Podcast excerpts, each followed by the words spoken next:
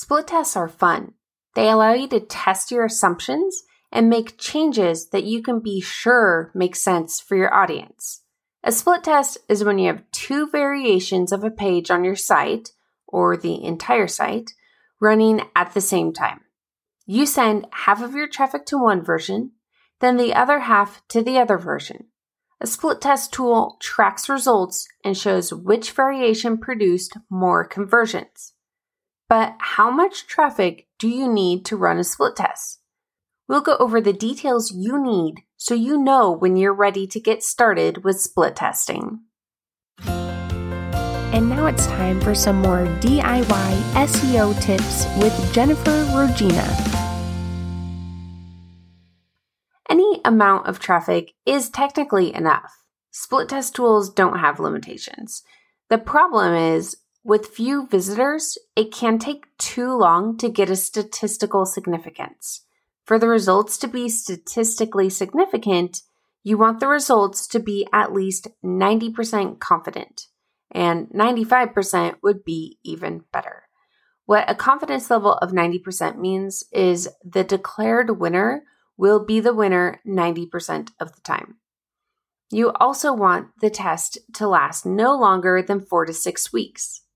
After that time, people start to delete cookies and results begin to deteriorate.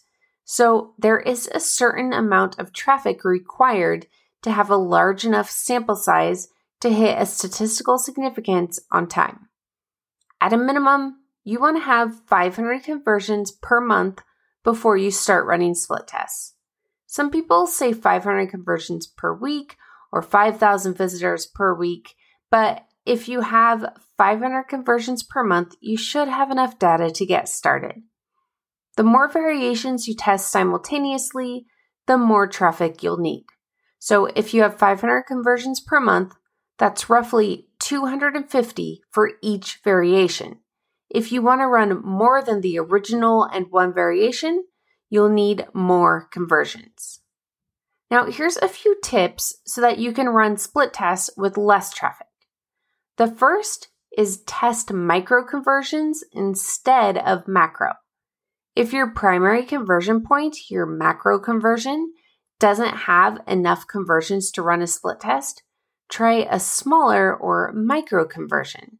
So instead of split testing your payment funnel, try split testing your lead magnet. Having people sign up for your newsletter may not be your end goal, but if it's getting more conversions, that may be a good goal to try and improve with a split test. Improving that stage could have a trickle down effect and increase conversions lower in the funnel as well, which can get you closer to the conversions needed to split test your primary conversion point. The next tip is to test radical changes. If you have low traffic and few conversions, don't split test small changes. Skip testing button colors and button text and headlines. Instead, make drastic changes. Completely redesign the page. It will be harder to pinpoint the exact change that improved or decreased conversions, but since the performance change will be drastic, a conclusive result will be easier to reach.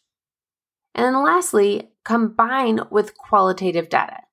If you have low conversions, you can combine the split test results with data from other conversion optimization tools.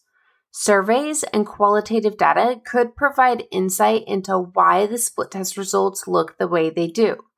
Analyzing heat maps of the variations could also provide insight to help solidify the results. So, in summary, without conversions, split tests will be useless because you won't have data to determine a winner. Once you have about 500 conversions a month, start running split tests. And while you're getting there, it doesn't hurt to start listing and prioritizing split test ideas. Thanks for listening, and if you enjoyed this, please subscribe.